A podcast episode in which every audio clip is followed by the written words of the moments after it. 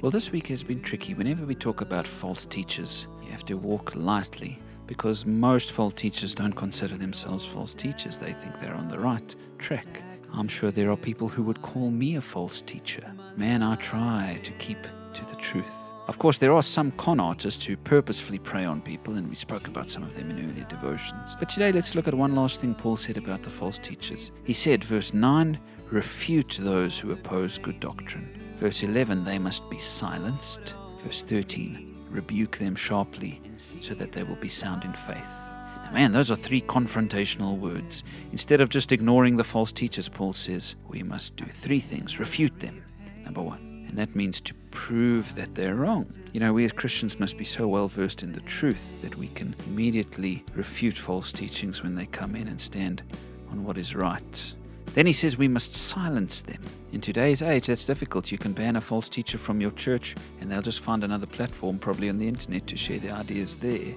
But something that I've come to do is to silence false teachers online. You know, I have a few people on Facebook who I'm friends with who put stuff on that I just think is false teaching. And so I've silenced them. In other words, I've just unfollowed them. They don't show up on my news feed anymore. I've just made sure that their voices don't pop up all the time, so to speak. Maybe you need to silence some false teachers in your online life. Unsubscribe from that channel or that show or that page. Oh boy, I hope I don't have a mass exodus from my WhatsApp groups now.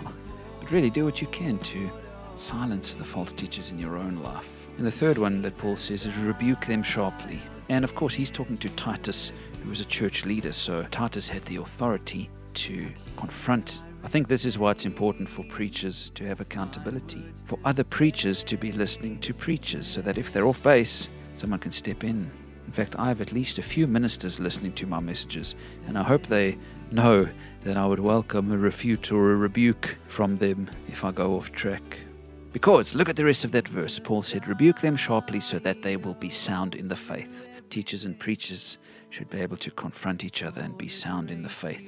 How does this impact you as a listener and a non preacher? Beware of teachers that have no accountability, who simply do their own thing with no other Christian teachers around to keep them sound in their faith. And silence those false teachers in your life. Don't go watching or listening to those videos or podcasts or clips that lead you astray. Remember what we said on Monday? Hold tight to the truth. One way to do that is to get rid of the false teachers in your life as much as you can. And so, my friends, I hope that you are following some people who are God focused, loving, and on the right track. And I pray that God will give you the discernment to always choose wisely. Thank you for sticking around with me this week, friends, and I hope that the teaching has been helpful. And again, thank you so much for the kind financial donations that keep this ministry alive. God bless you all, and I hope that you'll join me on Sunday night's encounter to worship. God bless. Have a wonderful weekend.